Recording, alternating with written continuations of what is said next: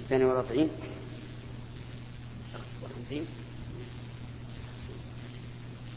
الحمد لله رب العالمين. صلى الله وسلم على نبينا محمد وعلى آله وأصحابه ومن تبعهم بإحسان إلى يوم الدين. أما بعد فهذا هو اللقاء الثاني والخمسون بعد المئة من لقاءات الباب المفتوح التي تتم كل يوم خميس وهذا الخميس هو الثامن عشر من شهر ذي القعدة عام سبعة عشر وأربعمائة وألف. وبما أن على أبواب الحج فإننا سنجعل بدلا عن التفسير كلاما في الحج. فنقول وبالله تعالى وبالله نقول أولا الحج مرتبته من الدين الإسلامي أنه أحد أركان الإسلام الخمسة. لقول النبي صلى الله عليه وعلى آله وسلم بني الإسلام على خمس شهادة أن لا إله إلا الله وأن محمد رسول الله وإقام الصلاة وإيتاء الزكاة وصوم رمضان وحج بيت الله الحرام. وهو فرض بإجماع المسلمين. ومن جحد وجوبه وهو ممن عاش بين المسلمين فإنه يكون كافرا لأن وجوبه مما علم بالضرورة من دين الإسلام. ومن تركه متهاونا فإنه على خطر لأن من العلماء من قال إذا ترك الحج تهاونا فإن فإنه يكفر. لقول الله تعالى ولله على الناس حج البيت من استطاع إليه سبيلا. ومن كفر فإن الله غني عن العالمين.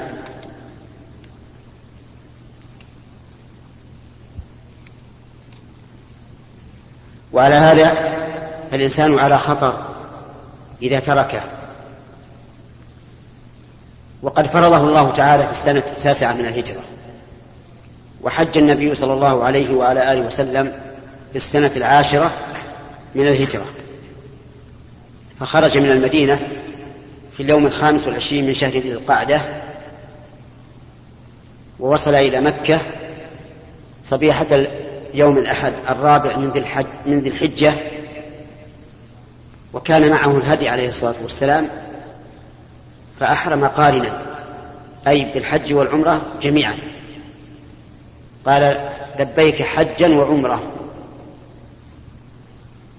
وأما من معه من المسلمين فانقسموا إلى ثلاثة أقسام. منهم من كان قد ساق الهدي فأحرم قارنا كالنبي صلى الله عليه وعلى آله وسلم. ومنهم من, لم يسق الهدي فحج مفردا ومنهم من تمتع. فصاروا على ثلاثة أقسام. منهم من أحرم بعمرة متمتعا بها إلى الحج. ومنهم من أحرم بحج ومنهم من أحرم بعمرة وحج. وصل النبي صلى الله عليه وعلى آله وسلم إلى البيت فبدأ بالطواف. فطاف سبعة أشواط مبتدئا بالحجر. وفي هذا الطواف رمل ثلاثة أشواط أي أسرع في مشيه ومشى أربعة أشواط وفي هذا الطواف اطبع بردائه. فجعل وسطه تحت إبطه الأيمن وطرفيه على كتفه الأيسر من ابتداء الطواف إلى انتهائه. ولم يطبع قبل الطواف ولا بعده. ثم تقدم بعد الطواف إلى مقام إبراهيم فقرأ واتخذوا من مقام إبراهيم مصلى. فصلى ركعتين. قرأ فيهما يقول يا أيها الكافرون في الركعة الأولى وفي الثانية قل هو الله أحد مع الفاتحة. ثم رجع إلى الحجر الأسود فاستلمه ثم خرج إلى الصفا. فلما دنا من الصفا قرأ إن الصفا والمروة من شعائر الله أبدأ بما بدأ الله به. فصعد على الصفا حتى رأى الكعبة فرفع يديه يدعو ويكبر ويهلل. وكان من ذكره في هذا المكان أن قال لا إله لا إله إلا الله وحده لا شريك له له الملك وله الحمد وهو على كل شيء قدير. لا إله إلا الله وحده أنجز وعده ونصر عبده وهزم الأحزاب وحده. ثم يدعو ثم أعاد الذكر مرة ثانية ثم يدعو ثم أعاد الذكر مرة ثالثة ثم انحدر متجها إلى المروح. وفي طريقه مر بالوادي مجرى السيل وهو نازل. فلما انصبت قدماه في بطن الوادي سعى عليه الصلاة والسلام. أي ركض ركضا شديدا حتى صعد. ثم مشى إلى المروة. والوادي ليس موجودا الآن لأن السيول صرفت يمينا وشمالا لكن فيه موجود علامة ذلك وهي العمود الأخضر من ابتداء مكان الوادي إلى انتهائه. صعد على المروة واتجه إلى القبلة وقال ما قاله على الصفا حتى أتم سبعة أشواط مبتدئا بالصفا ومنتهيا بالمروة فكان أول ابتدائه من, آه، من المروة وكان آخر شوط نعم فكان أول ابتدائه من الصفا وآخر شوط على المروة. ثم أمر أصحابه الذين لم يسوقوا الهدي أن يجعلوا نسكهم عمرة وأن يقصروا ويحلوا من إحرامهم الحل التام حتى النساء. ثم خرج من مكة ونزل في الأبطح بظاهر مكة حتى كان اليوم الثامن من ذي الحجة فخرج إلى منى وأحرم من حل من عمرته من مكانه. توجه إلى منى في ضحى يوم الثامن ونزل فيها فصلى بها الظهر والعصر والمغرب والعشاء والفجر قصرا بلا جمع ولما طلعت الشمس سار إلى عرفة ونزل بمكان قبل عرفة يقال له نمرة. حتى زالت الشمس. ثم ركب ناقته بعد ذلك بعد زوال الشمس ونزل في بطن الوادي وادي عرنة وخطب الناس خطبة عظيمة بليغة.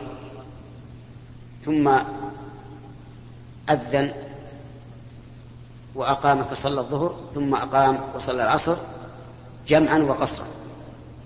ثم ركب حتى أتى الموقف الذي اختار أن يقف فيه عليه الصلاة والسلام عند الصخرات عند جبل عرفات وعليه الآن علم قائم منصوب. وقف هناك إلى أن غربت الشمس وكان على بعيره عليه الصلاة والسلام مستقبل القبلة يدعو الله تعالى يبتهل إليه لأن خير الدعاء دعاء يوم عرفة. ولما غابت الشمس واستحكم غروبها دفع متجها إلى مزدلفة. وكان صلى الله عليه وسلم يأمر الناس بالسكينة. وكلما أتى حبل من الحبال يعني أتى آه، شيئا مرتفعا أرخى لناقته الزمام حتى تصعد. وكلما وجد فجوة أسرع. وفي أثناء الطريق نزل فبال وتوضأ وضوءا خفيفا فقال له أسامة بن زيد وكان رديفه على ناقته الصلاة يا رسول الله؟ قال الصلاة أمامك. أي في مزدلفة. وصل إلى مزدلفة بعد دخول وقت العشاء. فصلى المغرب والعشاء بأذان واحد وإقامتين. ثم اضطجع في محل نزوله حتى تبين الصبح. فلما تبين الصبح صلى الفجر بأذان وإقامة. ولم يذكر في هذه الليلة أنه أوتر ولا أنه صلى سنة الفجر لكن المعروف من هديه عليه الصلاة والسلام أنه كان لا يدع الوتر حضرا ولا سفرا. وكذلك لا يدع ركعتي الفجر حضرا ولا سفرا. وبناء على هذا العموم نقول إن الوتر مشروع ليلة مزدلفة وكذلك سنة صلاة الفجر. ثم ركب بعد أن صلى الفجر حتى أتى المشعر الحرام فوقف عنده ودعا ووحد الله وكبره إلى أن أسفر جدا ودفع قبل أن تطلع الشمس متجها إلى منى على راحلته ووقف عند الجمرة وأمر ابن عباس أن يلقط له الحصى سبع حصيات فقط أخذ أخذهن بيده صلوات الله وسلامه عليه. وجعل ينفضهن ويقول بأمثال هؤلاء فرموا وإياكم والغلو في الدين.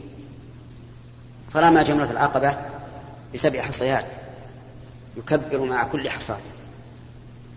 ثم انصرف إلى المنحر فنحر. وكان أهدى مئة بعير. فذبح منها بيده الكريمة فنحر منها بيده الكريمة ثلاثا وستين بعيرا. وأعطى علي بن أبي طالب الباقية فنحره وأمره صلى الله عليه وعلى آله وسلم أن يتصدق بلحومها وجلالها. يعني حتى جلال جلالها الذي كانت مغطاة بها الظهور أمر النبي صلى الله عليه وسلم أن يتصدق به. وأمر أن يؤخذ من كل بعير قطعة فجعلت في قدر فطبخت فأكل من لحمها وشرب من مرقها. ثم حلق عليه الصلاة والسلام رأسه وحل من إحرامه.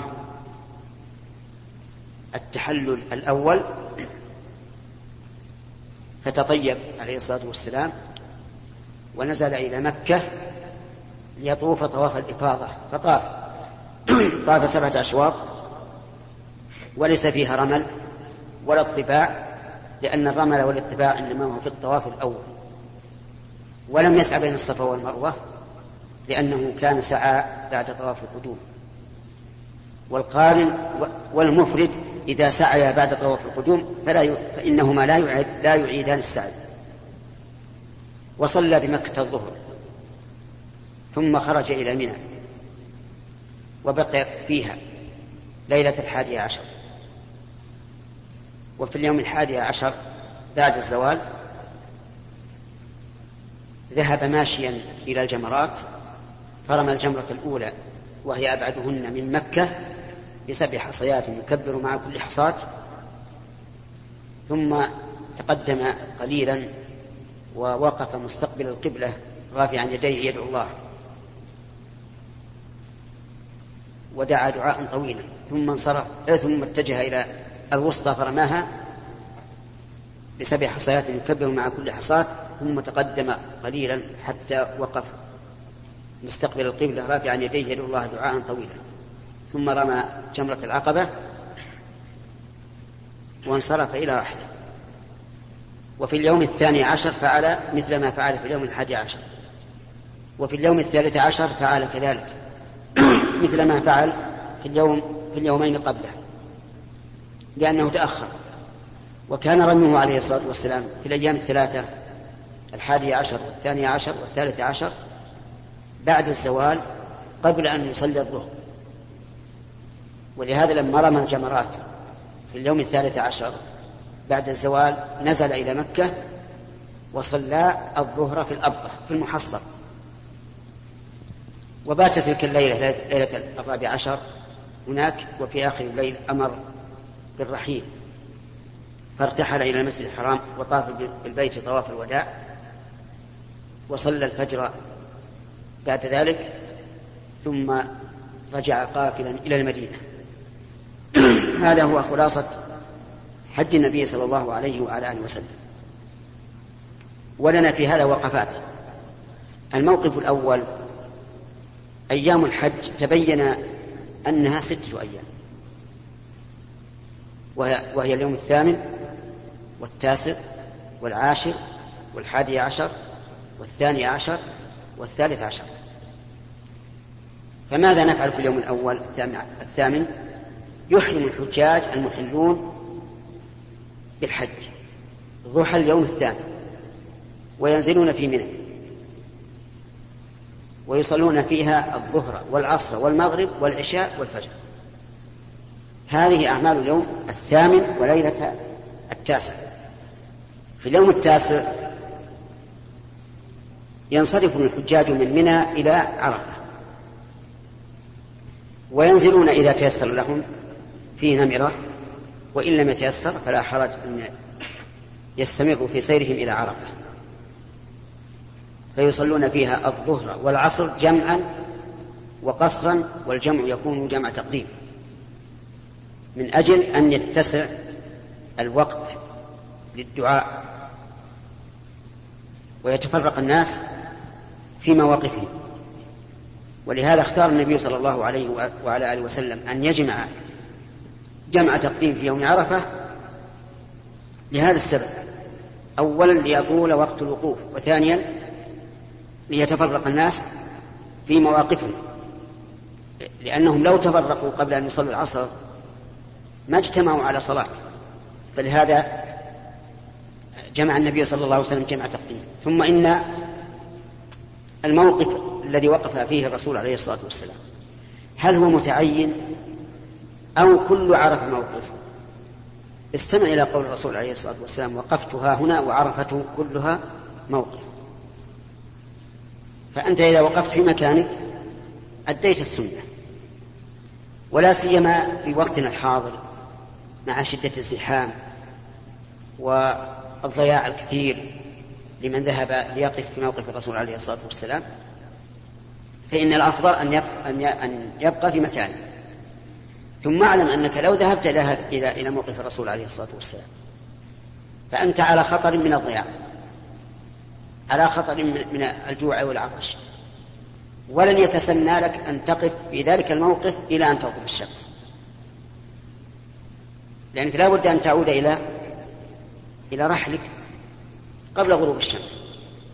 وإلا لضعت بين هذه السيارات. وفات الخشوع الذي يطلب من الإنسان في مثل هذه المشاعر. فالأفضل إذن أن تقف في مكانك درءا لهذه المفاسد أو لهذه المضار. في يوم عرفة يقف الناس. في عرفة بعد الصلاتين الظهر والعصر جمع تقديم إلى أن تغرب الشمس. ولا يجوز للإنسان أن يدفع من عرفة قبل غروب الشمس. ودليل ذلك أولا أن النبي صلى الله عليه وعلى آله وسلم وقف حتى غربت الشمس وقال خذوا عني مناسككم.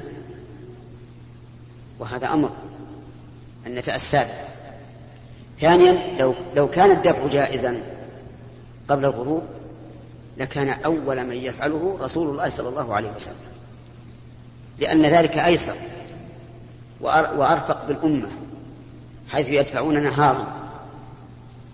وقد كان من هدي الرسول عليه الصلاة والسلام أنه ما خير بين أمرين إلا اختار أيسرهما ما لم يكن إثما. ونحن إذا قلنا إن الأيسر أن تدفع في النهار وقد امتنع منه الرسول عليه الصلاة والسلام نعلم أنه إثم. لأن من هديه أن يختار الأيسر ما لم يكن إثما. ثالثا أننا لو تأخرنا لو دفعنا قبل الغروب لكان في ذلك مشابهة للمشركين مخالفة لهدي سيد المرسلين صلى الله عليه وسلم. لأن المشركين يدفعون من عرفة قبل أن تغرب الشمس. إذا كانت الشمس على رؤوس الجبال كالعمائم على رؤوس الرجال دفعوا في ليلة العيد ينزل الحجاج في إيش؟ في مزدلفة فهل لهم أن يدفعوا قبل أن يصلوا الفجر؟ نقول نعم النساء والضعفاء الأفضل أن يتقدموا في الدفع لأن النبي صلى الله عليه وسلم رخص لهم والإنسان لا ينبغي له أن يعجل عن الرخصة لا سيما في وقتنا الحاضر مع الزحام. فإن الأولى أن يدفع النساء والصغار ومن لا يحتمل مزاحمة الناس في آخر الليل من أجل أن يرموا الجمرة قبل زحمة الناس. وقد ثبت عن النبي صلى الله عليه وسلم أنه أذن للنساء والصغار أن يدفعوا من آخر الليل في مزدلفة وقف النبي صلى الله عليه وسلم بعد أن صلى الفجر عند المشعر الحرام. لقوله تعالى فإذا أفضتم من عرفات فاذكروا الله عند المشعر الحرام. وهل لا بد أن يكون الوقوف هناك أي عند المشعر الذي هو محل المسجد اليوم؟ لا ليس من الضروري. لأن الرسول صلى الله عليه وسلم وقف عند المشعر وقال وقفت ها هنا وجمع كلها موقف وجمع هي هي مزدلفة. في يوم العيد وبعد الوصول إلى منى فهمنا أن الرسول عليه الصلاة والسلام فعل ما يأتي. أولا رمى ثم نحر ثم حلق وحل ثم نزل وطاف وهذا هو الأفضل أن الإنسان يرتبها هكذا. الرمي ثم النحر ثم الحلق ثم الطواف. ثم السعي لمن كان متمتعا أو كان مفردا أو قارنا ولم يكن سعى بعد طواف القدوم. هذه الأنساك الخمسة أو الأربعة. لو أن الإنسان قدم بعضها على بعض فهل عليه من حرج؟ الجواب لا. اسمع الجواب من الرسول عليه الصلاة والسلام. كان لا يسأل في ذلك اليوم عن شيء قدم ولا أخر إلا قال, إلا قال افعل ولا حرج. افعل ولا حرج. حتى قيل له قال له سائل من الناس سعيت قبل أن أطوف؟ قال لا حرج. وهذا من رحمة الله عز وجل. أنه جعل فسحة للناس في تقديم بعض هذه الأشياء على بعض حتى لا يجتمعوا على شيء واحد. لو اجتمع الناس كلهم على الرمي أو كلهم على الطواف أو كلهم على النحر لحصل في ذلك مشقة. لكن إذا فسح الأمر فصار هذا يذهب إلى إلى إلى مكة ويطوف وهذا يذهب إلى المنحر وينحر وهذا يذهب إلى المرمى ويرمي. حصل في ذلك توسعة. ورد في بعض الأسئلة التي وردت على الرسول عليه الصلاة والسلام في ذلك اليوم أن السائل يقول لم أشعر ففعلت كذا قبل كذا. ورد في بعض في بعضها الإطلاق. فهل نأخذ بهذا القيد ونقول إنه لا يجوز اختلاف الترتيب إلا لإنسان لم يشعر؟ الجواب لا. لا نقيد هذا لأن الرسول صلى الله عليه وسلم قال افعل ولا حرج. وهذا شيء في المستقبل. لو قال لا حرج عليك لقلنا ربما يكون هذا الجواب مبنيا على السؤال. وأنه لا حرج على الإنسان إذا قدم بعضها على بعض في عدم في عدم الشعور. لما كان لكن لما قال افعل ولا حرج وافعل كما نعرف كما يعرف الناس أنها للمستقبل. علمنا أن الترتيب ليس بواجب.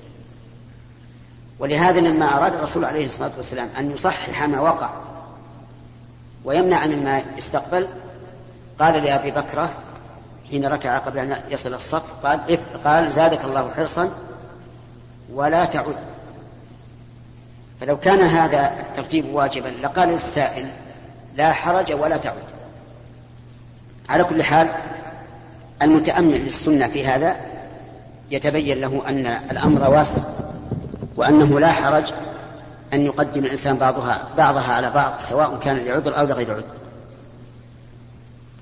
إذا في يوم العيد يفعل الحاج كم نسكا خمسة أو أربعة. خمسة إذا كان متمتعا أو كان مفردا أو قارنا ولم ولم يكن سعى مع طواف وأربعة إن كان مفردا أو قارنا وسعى مع طواف القدوم لأنه في هذه الحال يسقط عن السعي هذا في في يوم العيد. في اليوم الحادي عشر ليلة الحادي عشر الناس نازلون في منى. والنزول في منى واجب. لأن النبي صلى الله عليه وسلم إنما رخص لأهل الأعذار كالسقاة والرعاة. رخص لهم أن يدعوا المبيت في منى. رخص لعمه العباس أن ينزل إلى مكة ليتولى إيش؟ السقاية. سقاية الناس من زمزم وهذه مصلحة عامة. ورخص للرعاة رعاة إبل الحجيج أن لا, أن لا يبيتوا في منى. يبيتوا في مراعين لأنهم يشتغلون في مصلحة عامة. فدل هذا على أن غيرهم ليس له رخصة. وتهاون بعض الناس في المبيت بمنى لا وجه له إطلاقا. فمن أراد السنة والحج المبرور فليتمسك بما عليه الرسول صلى الله عليه وعلى آله وسلم. آه، في اليوم الحادي عشر يرمي يرمي الناس الجمرات بعد الزوال لأن النبي صلى الله عليه وسلم لم يرمها إلا بعد الزوال. ولا يجوز تقديم الرمي في أيام التشريق عن الزوال ولا يجوز تقديم الرمي في أيام التشريق على الزوال لماذا؟ لأن النبي صلى الله عليه وسلم رمى بعد الزوال وقال لي خذوا عني مناسككم ولولا أن الرمي قبل الزوال لا يصح لرخص للضعفاء والنساء أن يرموا قبل الزوال كما رخص لهم أن يرموا قبل طلوع الشمس في يوم العيد. ولو كان جائزا أعني الرمي قبل الزوال لفعله النبي عليه الصلاة والسلام لأن الرمي قبل الزوال أيسر على الناس من الرمي بعد الزوال إذا الرمي بعد الزوال معناه انتظار اشتداد الحر وهذا يشق على الناس. فلو كان الرمي في الصباح جائزا لكان أيسر على الأمة. فلما تركه الرسول عليه الصلاة والسلام وانتظر حتى الزوال علمنا أن الرمي قبل الزوال ليس من هدي النبي عليه الصلاة والسلام. وقد قال النبي صلى الله عليه وسلم من عمل عملا ليس عليه أمرنا فهو رد. ويدلك على أنه لا يصح الرمي قبل الزوال أن النبي صلى الله عليه وسلم كان يتحين يعني ينتظر حتى تزول الشمس ومن حين أن تزول يرمي قبل أن يصلي الظهر فكأنه ينتظر كما يقولون بفارغ الصبر أن تزول الشمس حتى يرمي. ولا يغرنك ترخيص بعض العلماء المبني على غير قاعدة شرعية. ولو أننا أردنا أن نأخذ الترخيص مطلقا لقلنا كل أيام التشريق محل ذكر لله عز وجل فرم ما في أي وقت شئت. لكن هذه أمور محددة. اذكر الله في أيام معدودات من ذكر الله في الأيام المعدودات رمي الجمرات هل نأخذ بإطلاق الآية ونقول متى شئت فرمي؟ الجواب لا. لأن الأمر بالذكر هنا مطلق. بينته إيش؟ السنة. فلا تغتر. لكن إذا قال قائل إذا إذا قلتم إنه لا يكون الرمي إلا بعد الزوال والحجاج يبلغون مليون وخمسمائة ألف كيف يتسنى أن يرمي هؤلاء فيما بين الزوال إلى غروب الشمس؟ هذا صعب. صعب جدا لأنك لو قسمت مليون وخمسمائة ألف على هذا الزمن لوجدت أنه لابد أن يرمي في الدقيقة كذا وكذا من مئة. لا.